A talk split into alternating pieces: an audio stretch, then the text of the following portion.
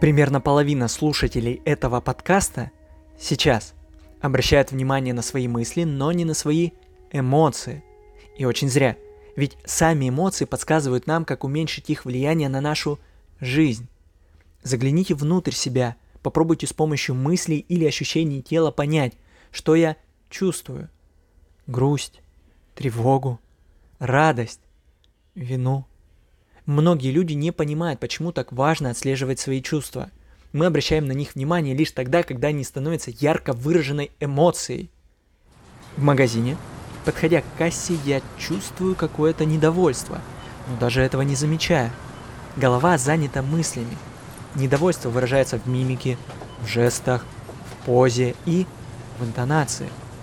В какой-то момент кассир начинает мне хамить. Теперь чувство недовольства перерастает в злость. Естественно, злость-то я уж точно замечу. И, конечно, виновником я сделаю именно этого кассира. Однако, что было первично? Хамство сотрудника магазина или мое начальное состояние?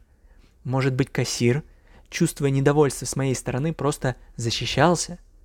Поэтому сегодня я хочу показать, как важно обращать внимание на свои даже самые маленькие чувства – а главное, что любая, даже самая социально неприемлемая эмоция, например, зависть, всегда нам помогает. Добрый день, меня зовут Артем, и в этом подкасте мы говорим о психике человека.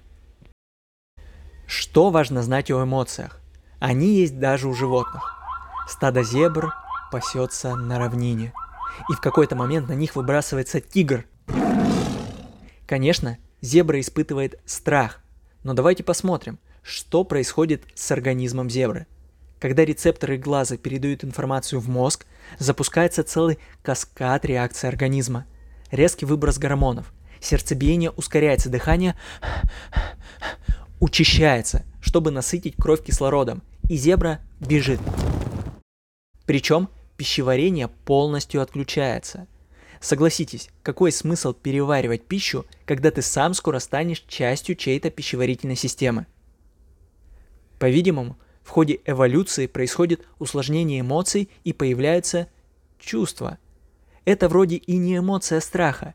Пища переваривается, гормоны выбрасываются, правда, не в таком количестве, но по ощущениям что-то не так.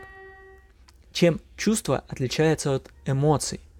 Во-первых, продолжительностью. Эмоция длится, как правило, в течение 15 минут. Чувство тревоги может не покидать вас целый день. Второе важное отличие – реакции организма.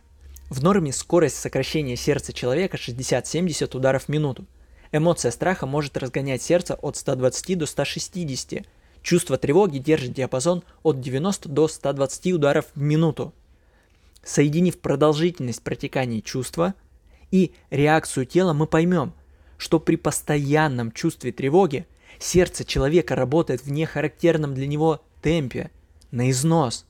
И если с этим ничего не делать, могут развиваться сердечно-сосудистые заболевания кстати. Некоторые проблемы с сердечно-сосудистой системой являются доказанным психосоматическим заболеванием. Вот так продолжительное чувство тревоги может влиять на наше тело – если, конечно, вовремя с этим ничего не сделать. Теперь представьте, вы идете на собеседование, в голове крутятся мысли о терминах или формулах, и в какой-то момент вы начинаете испытывать чувство тревоги. Интересный факт. Скорость прохождения нейронного импульса в нашем головном мозге от 80 до 120 метров в секунду – Представьте эту бешеную скорость, и вы поймете, что всего за одну секунду в вашей голове протекает не одна и даже не две мысли. Но в фокусе вашего сознания находятся только формулы и термины. А вот неосознаваемые мысли, именно они вызвали тревогу. Может, вы вспомнили, как в детстве у вас ругали родители за неопрятный внешний вид. Может, у вас в голове есть установка «я должен быть лучший». А может, в голове крутится фраза я ни на что не способен. Как было бы здорово взять таблетку, выпить и больше никогда не тревожиться. Аналгезия – неспособность человека чувствовать боль. Многие люди отдали бы все свое состояние, чтобы перестать испытывать боль. Но жизни людей с аналгезией не позавидуешь. Каждое утро они осматривают всего себя, особенно глаза. Не выцарапали ли они их за ночь? Во время готовки они должны внимательно следить за руками, чтобы не получить ожоги, если нечаянно положат руку на плиту. Как боль сигнализирует нам о процессах снаружи или внутри организма, с которыми нужно разобраться, так и эмоция сообщает нам о каком-то важном сигнале, который регулирует наше поведение. Именно поэтому важно отслеживать свои чувства и эмоции. Они говорят нам полезные вещи. Даже такая социально неприемлемая эмоция, как зависть. Зависть сама по себе неплохая и нехорошая. Она просто говорит, твои потребности не соотносятся с твоими возможностями на примере другого человека. Поэтому нужно или уменьшить свои потребности, или увеличить свои возможности. Тогда зависть уйдет. Отрицая свою эмоцию, вы создаете колоссальное психическое напряжение, которое может вылиться в неадекватное поведение. Предположим, я не принимаю в себе зависть. Подумаешь, у него зарплата больше. Да он подхалим, поэтому и зарплата высокая. Так, к чувству зависти добавилось еще одно чувство – недовольство. И вместо того, чтобы разобраться с завистью, я буду тратить энергию еще и на недовольство – и такое наслоение одного чувства на другое может происходить до пика, а пик, как правило, проявляется в поведении. Ссоры, грубые слова или даже драка. Что с этим совсем делать? Для начала научиться отслеживать свои чувства и эмоции, а также называть их. Сейчас мне грустно, а сейчас я испытываю радость.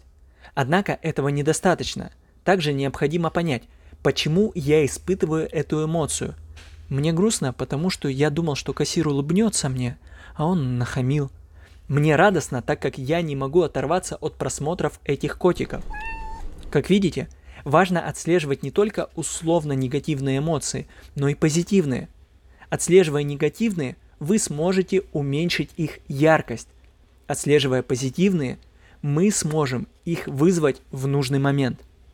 И это самый первый, самый важный шаг в начале интересного пути – как развить свою личность.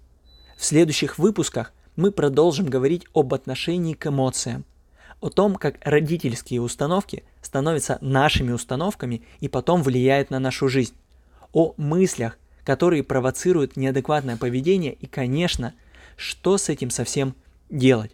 Поэтому подписывайтесь.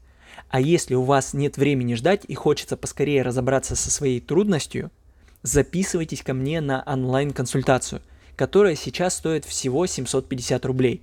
Сделать это можно на сайте artem72.rf. Скоро услышимся. Пока.